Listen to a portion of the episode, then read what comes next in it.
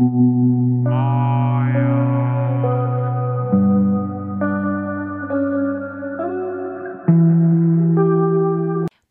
Πολιορκία. Στο σημερινό επεισόδιο θίγουμε το θέμα της πολιορκίας. Τι συμβαίνει όταν αυτός που μας πολιορκεί ρίχνει τα τείχη μας, δαγκώνουμε τη λαμαρίνα και ξαφνικά του περνά ενθουσιασμός και εξαφανίζεται.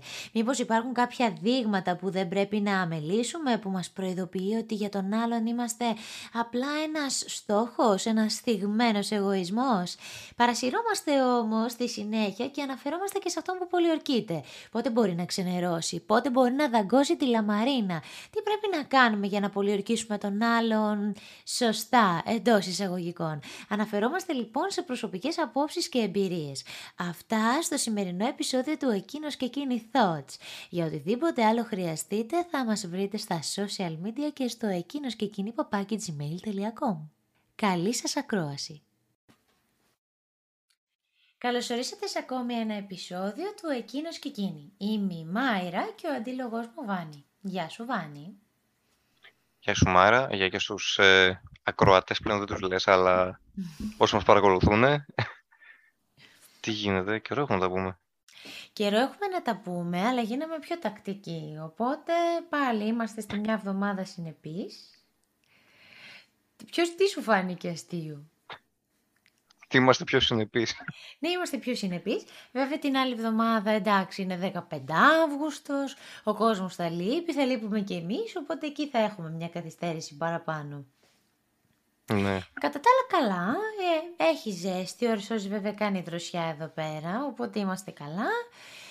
Και νομίζω ότι είμαστε λίγο περισσότερο ξεκούραστοι. Λίγο περισσότερο. Εσύ. Εσύ όχι.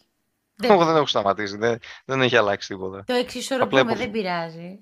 Α, ναι, απλά υποφέρω από τη ζέστη να είναι καλά air condition και όποιος το ανακάλυψε, Θεούλης. Ναι. Και υποφέρουμε. Εντάξει, κάναμε μία επάνωδο πάντως με το προηγούμενο θεματάκι μας και τώρα είμαστε έτοιμοι για το επόμενο, το οποίο πάλι δεν το ξέρεις. Γιατί νομίζετε μόνο το προηγούμενο.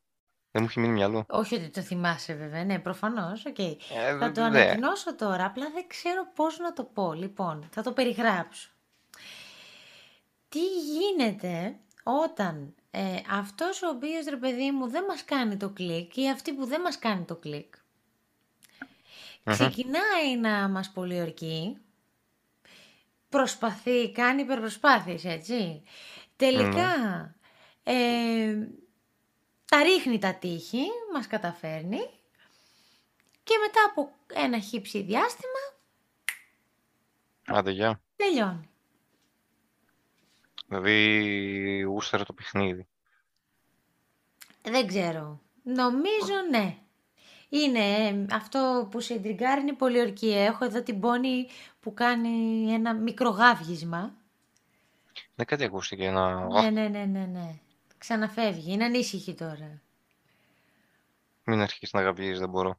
Ε... Δεν θα γαβγίσει, όχι. Ξέρει ότι δεν επιτρέπεται εντός τέτοιου ωραρίου. Α, είναι εκπαιδευμένη, ok. Okay. Ναι, ναι, ναι, ναι. Οπότε, λέω να το συζητήσουμε λιγάκι. Έχει ενδιαφέρον. Δεν είναι δηλαδή ότι μας πολιόρκησε κατευθείαν, θέλαμε, πήγε οκ και δεν προχώρησε. Είναι ότι έκανε τα πάντα για να μας πολιορκήσει και μετά από τώρα από ένα μήνα, δύο μήνες, ένα χρόνο, την έκανε Λούης. Καλά, κοίτα. Ε, μετά από ένα χρόνο μπορεί να είναι πολλοί παράγοντες. Ε, μπορεί να είναι πάρα πολλοί που... παράγοντες, σίγουρα. Ε, οπότε εκεί δεν μπορείς να πεις ότι γούστερα απλά το παιχνίδι της κατάκτησης. Ωραία, να πούμε τότε ένα τετράμινο να βάλουμε, δίμηνο, τρίμηνο, εκεί. Ε, άμα μένεις στους μήνες κάτω του ναι, τετραμήνου, πενταμήνου. Ωραία, να βάλουμε τετράμινο λοιπόν. Μας αποχαιρετά στο τετράμινο. Ή απλά κοίτα, τέλειωσε το καλοκαίρι, οπότε πάμε για άλλα, ξέρω εγώ. ναι, εντάξει, το καλοκαίρι, κοίτα, ε, δεν το έχουμε κάνει θεματάκι. Θα μπορούσαμε να κάνουμε ένα θεματάκι τους καλοκαιρινούς έρωτες. Που είναι έτσι είναι ωραίοι, είναι έντονοι, εποχιακοί και μένουν εκεί, πάνε μέχρι Σεπτέμβριο-Οκτώβριο. Αλλά δεν είναι το θέμα μας αυτό. Πάμε τώρα σε ένα έρωτα χειμερινό της πολιορκίας, ο οποίος τελειώνει. Θέλω να μου πεις αν σου έχει τύχει να το δεις ως τρίτο μάτι, να το έχεις κάνει τώρα εσύ δεν ξέρω. Θα μας το παραδεχτείς ή θα πεις εμένα δεν μου έχει τύχει. Όχι, ξέρουμε την απάντηση αυτό. Εμένα δεν μου έχει τύχει. Ναι. Δεν το έχω κάνει και δεν μου έχει τύχει. Ωραία, να το έχεις βιώσει ως ένας τρίτος, ο οποίος το έχει ακούσει από κάποιον ή έχει δει κάποιον και σου έχει πει ρε φίλε, ξέρεις τι, σκάλωσα με τον τάδε με την τάδε, που ήταν πραγματικά πάρα πολύ διαχειτικός διαχειτική και ξαφνικά την έκανε Λούις και εγώ έχω φάει σκάλωμα τώρα.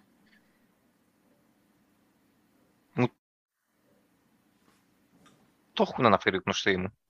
Γνωστή, με ήττα. Ναι, ήταν είναι και δικιά σου κοινή γνωστή, δεν θα πούμε όνομα. Α, σου το έχουν αναφέρει. Ναι, κόλλησα, γιατί και εσύ κόλλασες μια φορά, Κόλλησες δεν για ξέρω. λίγο, αλλά εντάξει, μετά ξεκόλλησες. Ε, μου το έχει αναφέρει κοινή γνωστή μας. Τώρα, εντάξει, δεν λέμε Δεν ονόματα. χρειάζεται να λέμε ονόματα, λεπτομέρειες. Ωραία, Ναι, και αλλά πού ήταν εκεί το η φίλο; φάση ήταν ότι δεν ήθελα να ασχοληθώ καθόλου με το θέμα. Δηλαδή σε Ναι. φάση. Άσε μας τώρα κι εσύ, κοίτα τίποτα άλλο να πούμε. Ναι, Σοβαρέψου, ρε παιδί άντε. μου, αλλά πώς βιώθηκε, δηλαδή είναι που ξυπνάει ο εγωισμός, η απόρριψη του σε φάση, τι γίνεται τώρα; Εγώ κόλλησα Ε, και ξαφνικά αυτός αυτή φεύγει; Ναι, στην προηγούμενη περίπτωση αυτό ήταν, δηλαδή σε φάση μπήκε φουλ εγωισμός Ναι. ε, και τόσο καιρό και το ήθελε και προσπαθούσε και με κυνηγούσε και τώρα τι; Πήρε αυτό που ήθελε και έφυγε, τα έδωσε πολύ γρήγορα, ήταν μετά οι σκέψεις που άρχισε να κατηγορείς τον εαυτό σου. Ναι. Ο, περνάς νομίζω από αυτό το στάδιο. Δεν ξέρω. Κοίτα, νομίζω ότι το πρώτο στάδιο, συνήθως εμάς τις γυναίκες έτσι, για να μας, για να ρίξει τα τείχη ένας άντρας ο οποίος λέμε τώρα μπα, όχι. Μπορεί να είναι κάποιες συγκεκριμένες περιπτώσεις. Μπορεί να είναι η φάση ενός player. Που λέμε ρε παιδί μου ότι εντάξει είναι player, ε, δεν θα μας δει σοβαρά. Άρα δεν θα τον αφήσουμε να μας πολιορκήσει. Πρώτη περίπτωση. Δεύτερη περίπτωση είναι να μας κάνει το κλικ. Να μην σας κάνει, είπες έτσι. Ναι, να μην Να μας μην. κάνει το κλικ, Οκ. ρε παιδί μου. Μπορεί να μας κάνει το κλικ είτε εμφανισιακά είτε εντάξει. Να μην θεωρούμε ότι ταιριάζουμε σε χαρακτήρα. Η τρίτη περίπτωση είναι να μην είμαστε σε φάση εκείνο το διάστημα. Οκ. Οπότε, στην πρώτη περίπτωση πας λίγο προϊδεασμένη ότι μπορεί αν σε πολιορκήσει να τελειώσει και σύντομα, αν είναι κάποιος player. Στη δεύτερη τρίτη περίπτωση, αν, ειδικά αν δεν σου κάνει τώρα το κλικ και σου εμφανίσει όλα τα θετικά χαρακτηριστικά, σε κάνει να νιώσεις ασφάλεια κλπ. Και σου ρίξει τα τείχη και ξαφνικά φύγει, εκεί ναι θα σου χτυπήσει εγωισμό και θα σε φάει το γαμώτο. Θα πεις γιατί αφού εγώ δεν ήθελα. Α, θα το πάσεις δεν ήθελα ή... Α, πώς, θα το, πώς θα το θέσω; Μα ρε παιδί μου, δεν μπορείς να συλλάβεις την εξής λογική. Ο άλλος δεν σου κάνει το κλικ, ωραία. Δεν σου το κάνει. Γιατί να μπεις στη διαδικασία να, να σου κάνει το κλικ, να σε πολιορκήσει με χίλιους δυο ωραίους τρόπους και μετά να φύγει. Εκεί δεν σε πιάνει ο εγωισμός σου και λες «Μα ρε φίλε, εγώ δεν ήθελα να ασχοληθώ. Γιατί ασχολήθηκες και έφυγες». Ναι, θα τα βάλεις με τον εαυτό σου ή θα τα βάλεις με αυτόν; Εγώ εκεί είναι λίγο τώρα το ερώτημά μου. Μμμ. Θα τα βάλεις πρώτα με σένα και μετά με αυτόν ή... Νομίζω είναι Νομίζω καθαρά θα τα ότι βάλω με είναι... αυτόν. Θα τα βάλω με αυτόν. Γιατί εγώ θεωρώ ότι το γεγονός ότι δεν ήθελα από την αρχή και μετά πούλησε κάτι άλλο ή ένιωσε κάποια συναισθήματα για κάποιο χύψη διάστημα γιατί έχω ξαναπεί νομίζω σε άλλο επεισόδιο ότι οι άντρες κυρίως ό,τι νιώθουν πολλές φορές το εκφράζουν και αυτό που νιώθουν είναι ειλικρινές μετά απλά τους φεύγει πιο γρήγορα δεν σημαίνει ότι μας κοροϊδέψανε. Βέβαια όλο αυτό νομίζω θολώνει όταν θες να διεκδικήσεις και κάτι. Είναι αυτό το παιχνίδι που λέμε. Όταν το, το κερδίσεις το παιχνίδι, νιώθεις αυτό το thrilling και μετά βαριέσαι. Σαν την μπάλα Ναι, είναι είναι. το- Σαν το στοίχημα. Ε, καλά δεν το λέω ακριβώς στοίχημα, αλλά είναι η φάση του... Ναι, είναι κάτι που δεν μπορώ να έχω, οπότε θα το κυνηγήσω μέχρι αίδειας αφού το διεκδικήσεις ή whatever. Που Ε, φεύγει. Ναι, σου φεύγει το ενδιαφέρον, η ίντριγκα, ξέρω εγώ, πώς θα το Σου έχει θέσω. τύχει. Να, θα το, όχι να το κάνεις σκόπιμα ρε παιδί μου με την προοπτική να φύγεις έτσι. Να, να Κόπηκες θέλεις μια πάρα πολύ. κοπέλα Μ' ακούς τώρα Κόπηκες καθαρά; στο... Όχι να το έκανες σκόπιμα. Εκεί πάγωσες. Ναι. Να θες κάποια κοπέλα να σου αρέσει, να σε τριγκάρει. Και να την πολιορκήσεις, όντως να τη γνωρίσεις και λοιπά, αλλά επειδή ας πούμε μπορεί να γίνει πολύ εύκολα η όλη διαδικασία, να σου φύγει. Έχω μια ήμιση περίπτωση στο μυαλό μου, Μμμ. αλλά ε, κυρίως, εντάξει, χαθήκαμε λόγω καραντίνας. Οπότε δεν Ναι. θα το βάζα ακριβώς σε αυτή την περίπτωση. Εντάξει, αυτό ναι, δεν μπαίνει Ναι, σε ήταν αυτή την περίπτωση. τελείως διαφορετικό. Όχι. Όχι, Ε, τέτοιο ακριβώς όπως το θέτουμε σε αυτό το παράδειγμα δεν μου έχει τύχει. Θεωρείς ότι αν το παιχνίδι του φλερτ ε, γίνεται με μεγάλη ευκολία για έναν άντρα, δηλαδή σε γουστάρω, με γουστάρεις και εσύ και ανταποκρίνεσαι πάρα πολύ γρήγορα, αυτό θα σε κάνει να βαρεθείς εύκολα ή πιστεύεις ότι τους άντρες θα τους κάνει να βαρεθούν εύκολα; Η άμεση ανταπόκριση, ας πούμε, χωρίς να δυσκολεύεται η άλλη να ανταποκριθεί; Νομίζω εξαρτάται στον καθένα, θα είναι διαφορετικό. Σε μένα όχι, ίσα ίσα δηλαδή. Είναι και η περίπτωση που έχεις αναφέρει και εσύ παλιότερα για τις συγκατοίκε, ότι να γίνει άμεσα να δούμε ρε παιδί μου κουμπώνει, να μην χάνουμε το χρόνο μας. Ε, καταλαβαίνω το, το foreplay, το, το, το παιχνίδι. Αλλά πλέον νομίζω είμαι σε μια φάση που ρε παιδί μου, μου αρέσεις. Να σε θέλω να σε γνωρίσω και να δούμε αν ταιριάζουμε. Ναι. Να χτίσουμε κάτι από κοινού. Δεν θα ξενερώσω, όχι. Ωραία. Τι είναι αυτό που μπορεί να σε ξενερώσει σε μία γυναίκα τη στιγμή που και αυτή ανταποκρίνεται στο φλερτ; Δηλαδή όταν βλέπουμε ότι πάει σε πιο fast forward, έτσι. Δηλαδή έρωτας με την πρώτη ματιά, ας πούμε, πρώτη δεύτερη εβδομάδα γνωριμία, τι μπορεί να σε ξενερώσει που θα είναι πιο άμεσο; Να μου πει να γνωρίσω γονείς. Μμ. Και εμένα αυτό που με ξενερώνει ας πούμε είναι το να αρχίσει η μεγάλη διαχειτικότητα. Τα πολλά Α, και- ρομάντζα, δηλαδή Α, τα εντάξει, πολλά και- αγάπη μου, μωρό μου, γλυκό μου, τα... η- ο πολύ Κοίτα. ρομαντισμός. Κάπου εκεί το φοβάμαι, λέω κάτι δεν πάει Ε, καλά. Εν μέρει είναι τα πρώτα μέλια, εντάξει, είναι λίγο λογικό, ειδικά άμα υπάρχει όντως το, ε, πώς το λένε, έρωτας από την πρώτη ματιά και ιστορίες και τέτοια. Είναι λίγο αναμενόμενο. Ναι ρε παιδί Αλλά μου, αλλά η οι πολύ μεγάλες διαχειτικότητα... υποσχέσεις, εγώ θα έλεγα, Αυτό, τα μεγάλα τις λόγια. φοβάσαι. Δεν τις φοβάμαι, αλλά δεν θα τις πάρω τις μετρητής και δεν θα βασιστώ πάνω τους. Δηλαδή θα το πάρω σαν, ναι, το λέει πάνω στον ενθουσιασμό, ξέρω εγώ. Ναι. Δεν θα με ξενερώσει απευθείας, αλλά θα είμαι λίγο πιο. Όπα, κάτσε ρε παιδί μου, εντάξει, είπαμε. Το πάμε Δεν λίγο ξέρω, πιο λαολάο, πιο normal. Εμένα με ξενέρωνε. Όταν γινόταν έτσι άμεσα και όταν εγώ έδειχνα ότι κρατάω μία απόσταση και άκουγα π.χ. το πολύ ρομαντικό, το υπερβολικά ρομαντικό, λέω τώρα εντάξει, είναι απλά του, του, των πολλών, πώς να σου το πω, το να λέμε λόγια και όχι πράξεις. Ε, θεωρούσα ότι κάτι τέτοιο προδίδει, οπότε με χαλούσε. Okay. Προτιμούσα να βλέπω πράξεις ας πούμε. Μ' αρέσει η τρέλα, μ' αρέσει η πράξη. Το να ακούω πολύ μπλα μπλα με ξενερώνει γιατί φοβάμαι ότι κάπου θα χαλάσει. Ναι, πολλές υποσχέσεις, sorry, πολλές Αυτό. υποσχέσεις μπορεί να σε, ε, να σε Αυτό. ανεβάσουν τις προσδοκίες, οτιδήποτε και στην τελική να...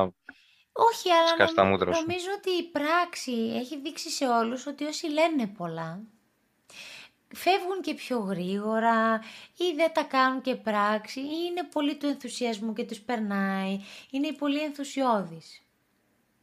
Ναι. Δεν ξέρω. Τουλάχιστον εμένα δεν μου έχει τύχει να πω βαρύγδουπα πράγματα. Μου αρέσει πιο πολύ να, να, το, να το βιώνω με πράξεις. Οπότε νομίζω ότι ένα δείγμα ενός ανθρώπου που θέλει να σε πολιορκήσει και μετά θα φύγει είναι αυτό το να κάνει υπερβολικά πράγματα, υπερβολικά ρομαντικά πράγματα από την αρχή. Να είναι υπερβολικά δοτικός ή δοτική. Χτυπάει ένα Κοίτα. καμπανάκι.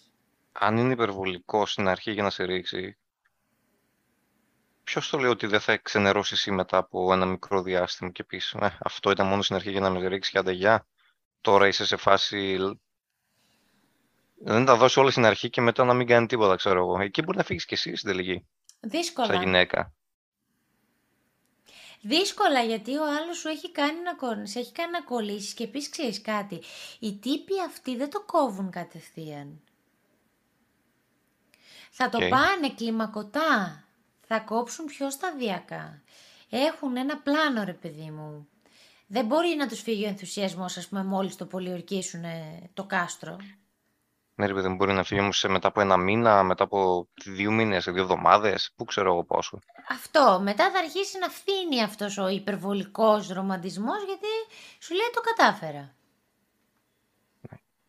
Και ποιος σου λέει δεν θα φύγεις μετά εσύ σαν κοπέλα, ξέρω εγώ, τη σχέση.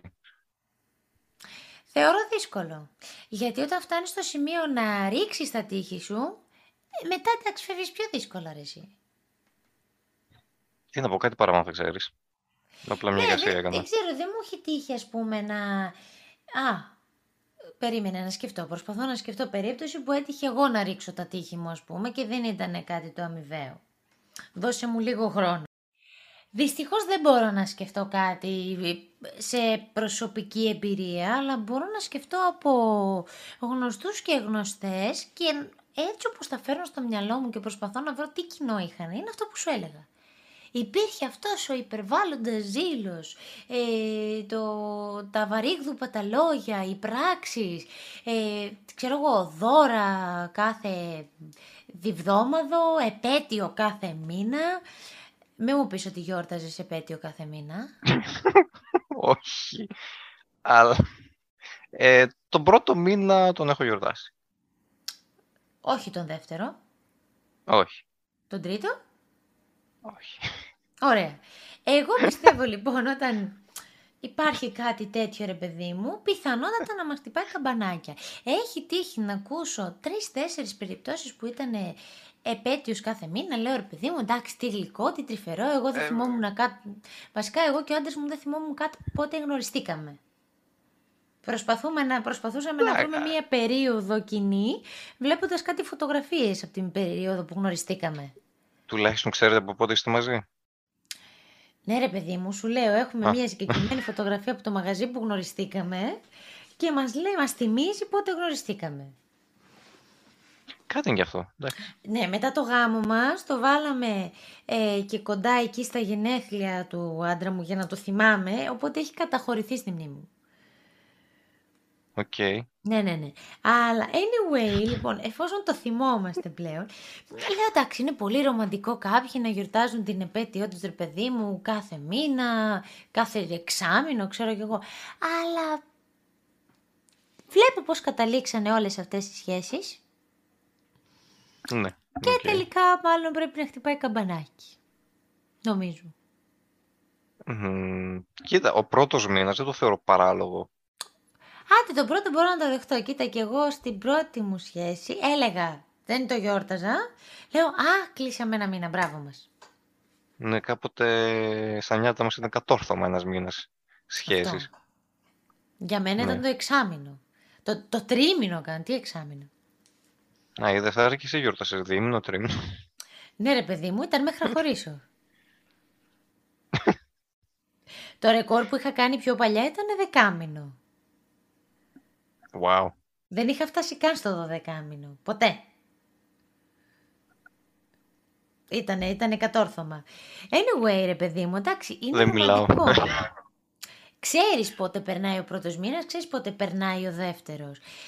Αλλά για να καταλήξουμε τέλος πάντων σε αυτό, θεωρώ ότι μια, ένα καμπανάκι του άλλου που θα μας πολιορκήσει και θα φύγει νωρίς, είναι αυτά τα πολλά φρουφρού και τα αρώματα. Ναι. Αυτό. Τώρα, ένας άνθρωπος τώρα- ο οποίος θα μας πολιορκήσει και δεν θα βαρεθεί εύκολα, νομίζω ότι θα σε πολιορκήσει με αξιοπρέπεια. Α, χωρίς δώρα και λουλούδια κάθε εβδομάδα, ξέρω εγώ. ή- Αυτό. Θα σε πολιορκήσει με δείπνα. αξιοπρέπεια. Αν δει ότι κα- σε κάποια σημεία λες όχι, θα σεβαστεί το όχι σου. Δεν θα προσπαθήσει να σε, να σε κάνει, ας πούμε, να το δεις με άλλο μάτι. Θυμάμαι χαρακτηριστικά κιόλας εγώ, όταν ε, είχαμε πρωτογνωριστεί με τον άντρα μου, ε, εντάξει, και οι δύο ήμασταν στο πολύ, δεν, δεν κι εγώ ήμασταν ο ένας για τον άλλον, ρε παιδί μου. Και όταν έτυχε να μην έχω κάποιο χρόνο, περίεργο για μένα να μην έχω χρόνο, να βγω αυτό το ραντεβού, το είχα υποσχεθεί εγώ για αργότερα. Οπότε αυτό που με κέρδισε ήταν ότι πήρα το χρόνο μου. Δεν υπήρξε η πίεση που υπήρχαν από άλλους, ας πούμε. Θα βγούμε σήμερα ή σε, σε μια εβδομάδα τελικά θα βγούμε. Αυτό το πράγμα ήταν πάρα πολύ πιεστικό και ίσως δείχνει και έναν πολύ ενθουσιώδη άνθρωπο που θέλει να πάρει αυτό που ζητάει. Οκ. Δεν ξέρω, εσύ θα μου πεις. Ε, εγώ θα σπαμάρω άμα χρειαστεί, αλλά συνήθως ε, θα σπαμάρω άμα φάω άκυρο, π.χ. δεν μπορώ σήμερα, δεν με βολεύει, να το κανονίσουμε κάποια άλλη μέρα. Δηλαδή το να αφήνεις το τυράκι, ας πούμε. Δεν μπορώ σήμερα, μωρέ, το δούμε κάποια άλλη μέρα. Κάτσε ρε φίλε όμως και πόσο θα σπαμάρεις, γιατί σήμερα το θέμα το έχουμε απλώσει εντελώς. Πόσο θα σπαμάρεις, δηλαδή το λέει. Καλά, δεν θα σπαμάρω κάθε μέρα, να πούμε όλη την εβδομάδα, είπαμε. Κάνα πουσουκού εκεί πέρα να ρωτήσω. Ωραία, Θεωρείτε και εγώ ότι- θα πετάξω το εξής μπαλάκι και θα πω το εξής. Όταν ακούμε αυτό το θα το βολέψουμε κάποια άλλη στιγμή, νομίζω ότι το δικό σου spam πρέπει να είναι μόνο άλλη μία φορά. Μμμ, Οκ. Καμία άλλη. Ναι, Γιατί δεν υπάρχει. νομίζω ότι όταν το λέμε αυτό, σημαίνει δύο τινά. Είτε ότι δεν ενδιαφερόμαστε, είτε ότι ενδιαφερόμαστε, απλά θέλουμε το χρόνο μας. Και αν δεν μας τον δώσετε, δεν θα τον πάρετε ποτέ αυτό το χρόνο. Μμμ, Οκ. Ναι, νομίζω ότι έχουμε στη μνήμη ποιος μας έχει πει να βγούμε. Το έχουμε. Έχει καταχωρηθεί στη μνήμη. Οπότε αν θέλουμε θα σας πούμε. Πώς λέμε τις φιλενάδες μας, πάμε για ένα καφέ. Καταχωρείται, αλλά δεν ναι, εκτελείται. καταχωρείται. Εκτελείται; Καταχωρείται. Αυτό. Αλλά θέλουμε να μας δώσετε το χρόνο. Στην περίπτωση που σπαμάρετε πάνω από δύο-τρεις φορές, χάνετε και αυτή την πιθανότητα να σας δώσουμε αυτό τον χρόνο. Μαθήματα dating. Μμμ. Σου έχει τύχει να πολιορκήσεις έτσι επίμονα; Όχι, γιατί Δεν θέλω το συνήθως- αποτέλεσμα, αν έχεις πολιορκήσεις. Όχι, δεν έχω θέμα. Ε, κοίτα, αυτή είναι η περίπτωση που είπα λίγο για το σπαμάρισμα εντός εισαγωγικών. Αυτό τώρα που είναι σχετικά πρόσφατο. Ναι. Ε, εντάξει, από ένα σημείο και μετά όμως δεν, δηλαδή βλέπεις όντως ότι δεν, οπότε λες άστο. Άμα κάτσει, καλώς. Άμα δε, δε. Ναι, τα τεινά με την πολιορκία είναι δύο. Είτε η άλλη θα ξενερώσει επειδή θεωρεί ότι ρε παιδί μου δεν την αφήνει σε ησυχία, όχι εσύ, γενικά. Είτε θα μ, είναι σε ένα mood που θα κολλήσει πολύ. Μμμ. Δεν ξέρω τώρα τι είναι αυτό, ποιος παράγοντας είναι αυτός ο οποίος θα σε κάνει να κολλήσεις την πολιορκία. Ειλικρινά δεν, δεν το έχω σκεφτεί. Δεν το έχω αναλύσει. Εσύ τι πιστεύεις ότι είναι αυτό που θα κάνει έναν άντρα που αν μια γυναίκα τον πολιορκήσει, γιατί πλέον εγώ θεωρώ σωστό να πολιορκεί και μια γυναίκα. Μου έχει τύχει να πολιορκήσω άτομο. Και όχι Ναι. μια φορά, το έχω κάνει και μια και δυο. Δεν με πειράζει, δεν έχω αυτό το ταμπού. Ποια χαρακτηριστικά εντύπωση. πιστεύει... Τι; Μου κάνει εντύπωση, λέω. Γιατί; Γιατί, ξέρω εγώ, δεν το βλέπεις κάθε μέρα ή δεν μου έχει τύχει εμένα, ξέρω εγώ. Κοίτα να σου Ας πω μην είμαι κάτι. πολύ αρνητικός. Είχα ένα διάστημα, θεωρούσα ότι ναι, ο άντρας πρέπει να κάνει την πρώτη κίνηση, γιατί μπορεί, αν την κάνω εγώ, είτε να ξενερώσει ο άλλος, είτε να ξενερώσω εγώ. Γιατί έμπαινα στη διαδικασία να κάνω εγώ την κίνηση. Να ξενερώσω εγώ ίδια που το κάνω. Θα κάνεις την κίνηση και θα ξενερώσεις εσύ. Ναι, μπορεί. Ε, Είμαι περίεργο άτομο. Γενικά το έχεις καταλάβει αυτό. Anyway, ε, από την άλλη όμως, μια-δυο φορές γεννούσα στο σπίτι, ξέρεις, συνήθως από τα κλαμπάκια είναι που μπορεί να τύχει να σ' αρέσει κάποιος, να υπάρχει αυτό το φλερτ και λοιπά και να μην γίνει καμία κίνηση. Γεννούσα το βράδυ και έλεγα ρε γαμότο, τι θα έχανα άμα έκανα εγώ την κίνηση; Με- Τώρα με το να με τρώει, τι θα γινόταν αν γνωριζόμασταν που θα πήγαινε ή όλα αυτά. Αυτό που μπορώ να κάνω είναι στην περίπτωση που δεν την κάνει ο άλλος την κίνηση και βλέπεις ότι σου δίνει το πράσινο φως να την κάνεις εσύ. Δεν έχεις να χάσεις κάτι. Αξιοπρέπεια, μπόλικη έχουμε. Ε, το να κάνεις πρώτη κίνηση δεν το λες ακριβώς να πολιορκήσεις κάποιον για να το ρίξεις. Σου λέω το πρώτο βήμα. Μου έχει τύχει ρε παιδί μου να πω θα είσαι στον άλλον, ε, μου αρέσεις, σε έχω δει, μου αρέσεις αρκετά, θα ήθελα να γνωριστούμε περισσότερο. Οκ, δεν βλέπω λόγο για να ξενερώσει ο άλλος. Και στη τελική, άμα είναι Ε, σοβαρός, το πει εντάξει, γιατί όχι.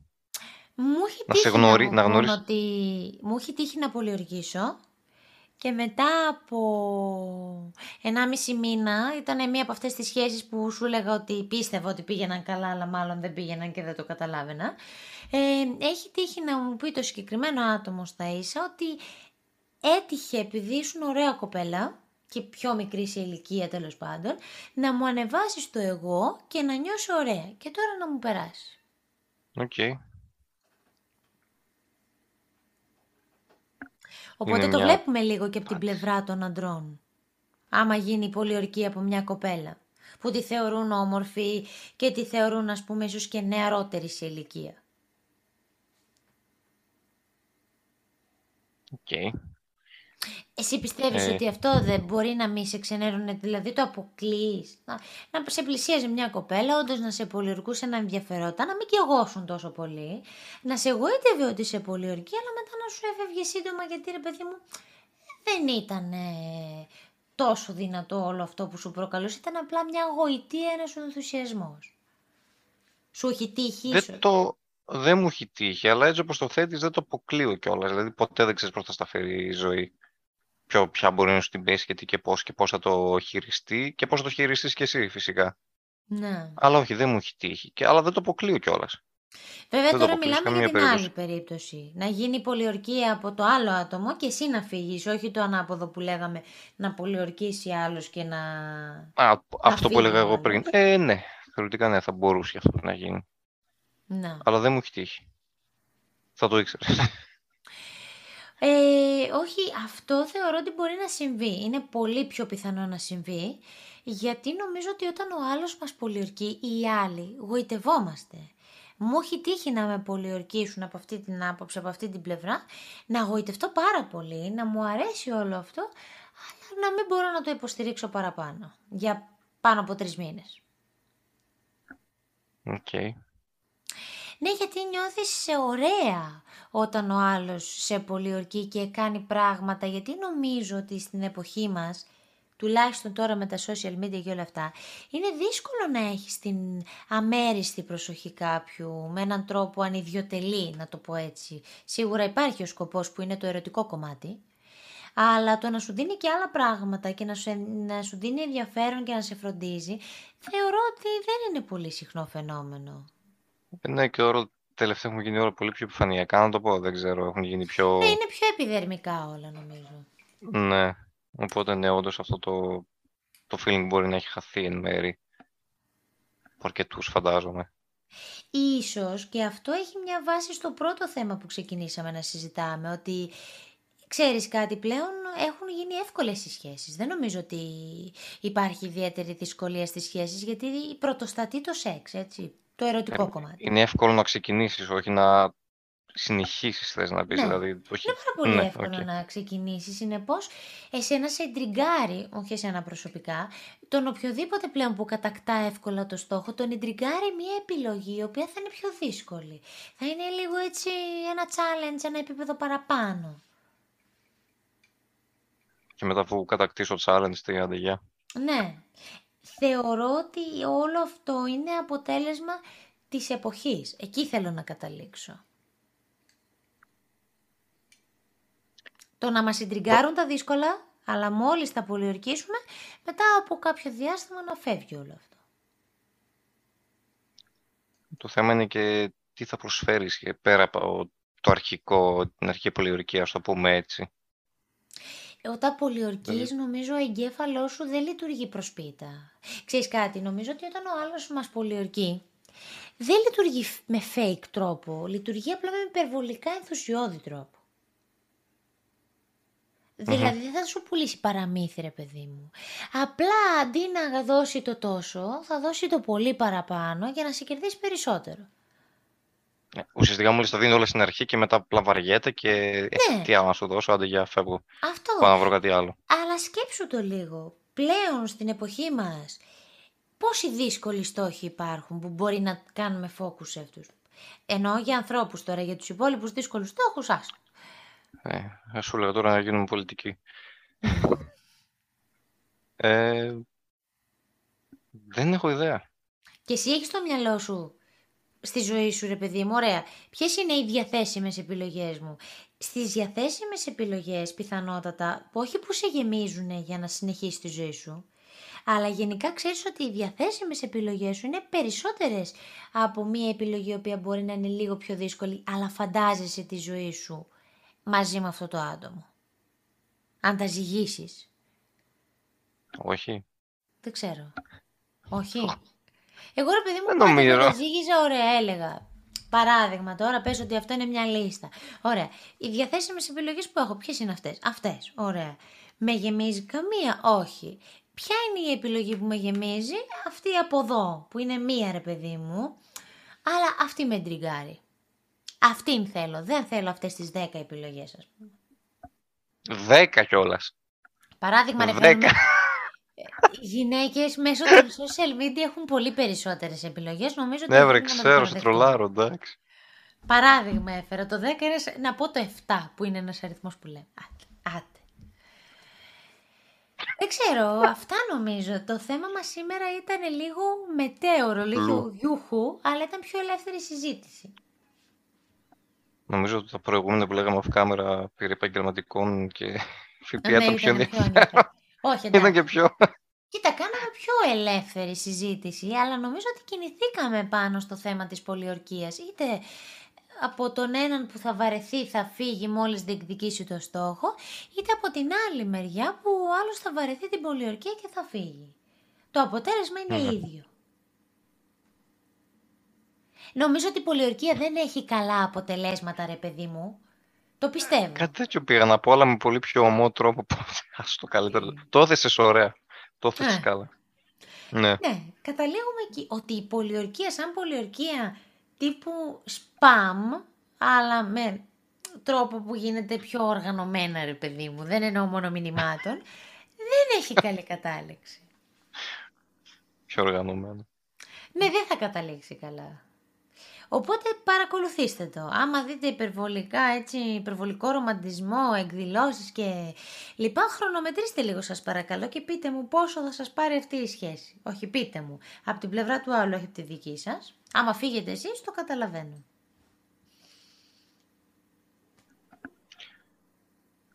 Ναι.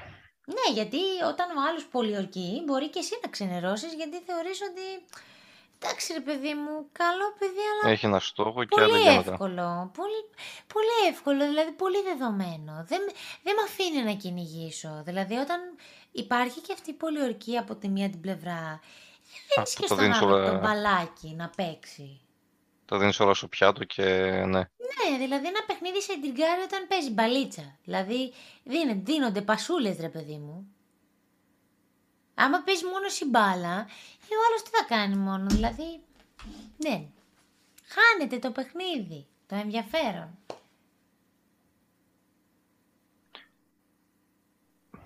Οπότε Δεν θα το σκέψου το τραβήξω. την επόμενη Άστο. φορά πριν κάνεις Ε, Σκέψου το την επόμενη φορά πριν κάνεις σπαμ, ρε βάλε παιδί μου, play, πάτα σπάμε play. εντός εισαγωγικών. Δεν υπάρχει περίπτωση να σπαμάρω όντως. Το κατάλαβα ρε. Αλλά Εντάξει. ακόμα και το μήνυμα μια φορά την εβδομάδα είναι Κοίτα, μικρό κάνεις spam. μια- Κάνεις μια πρόταση, Ναι. γιατί βάσει της προηγούμενης απάντησης σου λέει δεν μπορώ τώρα, να το δούμε άλλη φορά. Βάσει της προηγούμενης απάντησης εγώ ξέρεις τι ακούω γιατί τα έχω πει πολλές φορές. Βάσει της προηγούμενης απάντησης εγώ αυτό που ακούω είναι ότι τώρα δεν είμαι διαθέσιμη. Όταν θα είμαι θα το δούμε. Μπορείς όμως πάρα πολύ απλά όπως είπες πολύ σωστά να κάνεις μια φιλική υπενθύμηση μία-δυο εβδομάδες μετά. Αν πάρεις την ίδια απάντηση δεν κάνεις καμία άλλη φιλική υπενθύμηση ούτε σε ένα μήνα. Όταν θα αρχίσει να σε Πιάσαμε. θυμάται με likes, σημαίνει ότι θέλεις να ξαναστείλεις, γιατί της έλειψε λίγο όλο αυτό. Τώρα το παιχνίδι ή θέλει να βγει ραντεβού, δεν ξέρω. Μμμ. Ναι, εγώ Όμορφα. πάντα όποτε άκουγα αυτά δεν υπάρχει ο χρόνος, το να τα άλλο και από τη πε- με- μεριά των αντρών, καταλάβαινα ότι δεν υπήρχε η διάθεση. Ναι, η αλήθεια είναι άμα θέλεις να κάνεις χρόνο θα κάνεις. Κατά ψέματα. Θα κάνεις ή θα κάνει ο άλλος αυτό το, το back. Θα στείλει ο άλλος. Θα σου στείλει ο άλλος. Δεν θέλω να μου στείλει ο άλλος, να μου στείλει άλλη, αλλά τέλος πάντων. Ο άλλος ή άλλη, ρε παιδί μου, εντάξει. Τίποτα, εντάξει, μα δεν καμιά. Στα χλαμάρια και αργά. Εγώ πάντα είχα αυτό το τυπικό ότι Εντάξει, άμα δεν ήθελα, άμα με ξενέρωνε το άλλο το άτομο και με ενοχλούσε φρικτά, δεν θα έβγαινα. Αλλά πάντα όταν ακύρωνα ένα ραντεβού, ας πούμε, μπορεί να τύχει να επανερχόμουν για να δώσω την ευκαιρία. Για να μην μειώσω τον άλλον, γιατί ένα καφέ, το να βγεις με ένα γνωστό, είναι ότι θα του αφιερώσεις κάποιο χρόνο έτσι. Μπορείς να μην το αφιερώσεις άλλο ξανά, αλλά μπορείς να το κάνεις αν έχεις όντως διαθέσιμο χρόνο, γιατί κι ο άλλος δεν θα νιώσει τελείως την απόρριψη. Μπορεί να πάρει θάρρος βέβαια άμα του πεις να βγείτε. OK. Okay. Από εκεί και πέρα θα κρατήσεις ε, τα όρια από κοντά. Αυτό θα το κρίνεις αφού τον, ξέρω εγώ, φαντάζομαι το γνωρίσει πρώτη φορά από κοντά, εκεί θα κρίνεις και θα ξέρεις πόσο αέρα να δώσεις και πόσο όχι και ποια θέματα να θίξεις ίσως για όλες. Και όταν σου πει θα τα ξαναπούμε και προφανώς δεν σου ξαναπεί ποτέ, ε, καταλαβαίνεις ότι δεν θα υπάρξει άλλη ευκαιρία. Mm. Πόσες φορές έχει υποθεί αυτό το θα τα ξαναπούμε και δεν τα ξαναείπαμε ποτέ; Καλά, αυτό έχει υποθεί και μεταξύ απλών φιλικών σχέσεων. Δεν είναι μόνο θέμα ε, πολιορκίας να κυνηγάει κάποιος κάποιον. Όχι, έχω φύγει από αυτό. Έχω πάει στο πρώτο ραντεβού, ρε παιδί μου, που ακόμα και δεν υπήρχε το αμοιβαίο ενδιαφέρον. Και ξαναλέω ότι πόσες φορές σε πρώτα ραντεβού έχουν, έχει υποθεί αυτό το θα τα ξαναπούμε και δεν τα είπαμε ποτέ. Delete block απευθείας. Έλα, εντάξει, όχι, αλλά δεν, δεν υπόθηκε ποτέ. Τέλος πάντων, νομίζω ότι το θέμα αυτό θα το κλείσουμε εδώ. Δεν είχαμε να πούμε πολύ συγκεκριμένα την πρώτη περίπτωση, την απλώσαμε γενικά στο θέμα της πολιορκίας εν τέλει. Είχε περισσότερο ψωμί και ζουμί μαζί. Ναι. Όχι, εντάξει, ήταν ωραία συζήτηση με να πω την αλήθεια. Κύλησε, κύλησε καλά. Είχαμε μια διάσπαση προσοχής, αλλά την κατανοείτε νομίζω πάντα. Θα βρούμε τους ρυθμούς μας νομίζω κατά το χειμώνα. Κάτι θα γίνει ρε παιδί μου, θα αποκτήσουμε πάλι τη ροή μας. Ε, ναι. Θα αποκτήσουμε τη ζωή μας μεγάλη κουβέντα, αλλά... Τη ροή μας ρε, δεν είπα τη ζωή μας. Α, sorry, τη ζωή. Ζωή έχουμε, απλά δεν προλαβαίνουμε να τη δούμε. Έχου, έχουμε ζωή. δεν το ξέρω. Έχουμε. Δεν Έχεις, έχουμε. το καλοκαίρι τώρα, εσύ. Δεν ξέρω. Είδε. Ε, παιδί μου, έχουμε ζωή. Εντάξει. Γυμναζόμαστε, περπατάμε. Δουλεύουμε. Δουλεύουμε. Δουλεύουμε. Δουλεύουμε. Ναι, αυτό λίγο πρέπει να το αναθεωρήσουμε, αλλά δεν ξέρω, τώρα που φτάσαν όλα στα ύψη, θα είμαστε σε αυτό το μότο. Δουλεύουμε, Άστο. δουλεύουμε. Κοίτα, μην παραπονιόμαστε όσο έχουμε δουλειά. Καλά είμαστε. Αυτό. Οπότε, παιδιά, όμως απλά να μην, περίμενε, να μην ζείτε για να δουλεύετε. Σωστά. Δουλέψτε για να ζείτε. Αυτό ακόμα χειρότερο. Γενικά, όχι. Θα το πω σωστά, γιατί ούτε το, ένα αρέ... ούτε το ένα μ' αρέσει, ούτε το άλλο. Μα Κάπως το αλλάζουν και λίγος σκάλωσα. Αυτό που θα πω είναι ότι να μην δίνουμε την ε, υπερβολική σημασία στη δουλειά. Ως ελεύθεροι επαγγελματίες σίγουρα δίνουμε περισσότερη έμφαση στη δουλειά, γιατί μπορεί και τη μία φορά να έχεις δουλειά και την άλλη να μην έχεις. Να έχεις πελατεία και την ναι. άλλη να μην έχεις. Ναι. Αλλά πρέπει να έχουμε ένα όριο. Και το όριο είναι να είμαστε εμείς καλά. Κλείνουμε με τελείως άλλο μήνυμα, αλλά είναι πάρα πολύ βασικό. Θυμάμαι τις φορές που δούλευα 14 ώρα που είχαμε πει όταν χαθήκαμε για ένα τρίμηνο ουσιαστικά που ήταν οι εξετάσεις των παιδιών και δεν είναι ένας διάστημα που μπορείς να σταματήσεις. Παιδιά, έπαθα burnout στην κυριολεξία. Δεν μπορώ να κάνω ακόμα τίποτα. Γιατί έχω εξουθενωθεί και φτάνω στο αυτό το συμπέρασμα. Πρέπει να μας φροντίζουμε καθημερινά. Δεν γίνεται αυτό το πράγμα με τη δουλειά. Και κατανοώ ότι πλέον δίνουμε υπερβολική σημασία στη δουλειά γιατί λόγω της κρίσης δεν μπορούμε να κάνουμε κάτι άλλο. Καλά, εσένα είναι και τέτοια η περίοδος εκείνη που είναι όλα ναι, τίποτα ουσιαστικά για τα παιδιά. Δεν το γλιτώνω νομίζω το burnout. Είναι... Γιατί ακούω πολλούς που λένε ας πούμε ότι είναι... μπορείς να κάνεις κάποιο διάλειμμα κλπ. Ωραία, εγώ πώς μπορώ να κάνω το διάλειμμα ενώ πρέπει και τις 14 ώρες να κάνω μαθήματα για να μπορώ να βοηθήσω τα παιδιά. Δεν μπορώ να το σκεφτώ πώς μπορεί να γίνει ένα break εκεί. Το σουκού μόνο νομίζω. Όχι, όχι. Εγώ Mm. σου μιλάω για εκείνο το διάστημα που πάει Δευτέρα Κυριακή έτσι. Είναι υποσκέψη λοιπόν. Βοηθήστε με αν έχετε κάποιοι τις λύσεις. Μπορείτε να μου στείλετε μήνυμα. Anyway, το βαρύναμε, αλλά θα το κλείσουμε εδώ. Να σας φροντίζετε λοιπόν. Όσοι έχετε να κάνετε τώρα τις διακοπές σας να περάσετε πάρα πολύ όμορφα. Σε όσους τελείωσε η άδεια, οπότε μένετε μόνοι στην πόλη, στο χωριό ή οπουδήποτε, ε, απολαύστε το. Και η ηρεμία καλή είναι. Δεν χρειάζεται να κοπανάμε μέρα νύχτα να κοπανιόμαστε στα μπιτσόμπαρα. Εμείς έχουμε να πάμε κάτι Ισχύει. χρόνια στα μπιτσόμπαρα, αλλά δεν πειράζει. Αυτά από μας. Θα μας βρείτε στο Instagram, στο TikTok το οποίο δεν το δουλεύουμε πολύ αυτό το διάστημα, που αλλού, στο Facebook σε μία σελίδα και αν θέλετε να μας στείλετε ένα μηνυματάκι έτσι λίγο να μην φαίνεται, στο εκείνος και εκείνη παπάκι gmail.com. Δεν το ξέχασα ακόμα. Αυτά από μας. Μπράβο, Έχετε το θυμάσαι να βασικά. σας κάτι. Ε, ότι η πόλη στο καλοκαίρι είναι όνειρο, είναι άδειες, παρκάρεις όπου θέλεις, είναι τέλειες. Ειδικά το κέντρο της Θεσσαλονίκης, γιατί προς τα εκεί φυσικά εμείς μένουμε, είναι απόλαυση. Είναι όντως απόλαυση. Είναι απίστευτο. Είναι απόλαυση, πραγματικά. Να περάσετε όμορφα λοιπόν και να σας φροντίζετε. Και καλές Γεια σου βουτιές. Βάνη. Τι; Γεια σου Μαέρα. Δεν- Καλές βουτιές είπα. Α, καλές βουτιές. Ναι, κάντε και για Ναι, μας. ναι. Γεια σας. Γεια σας. Maya.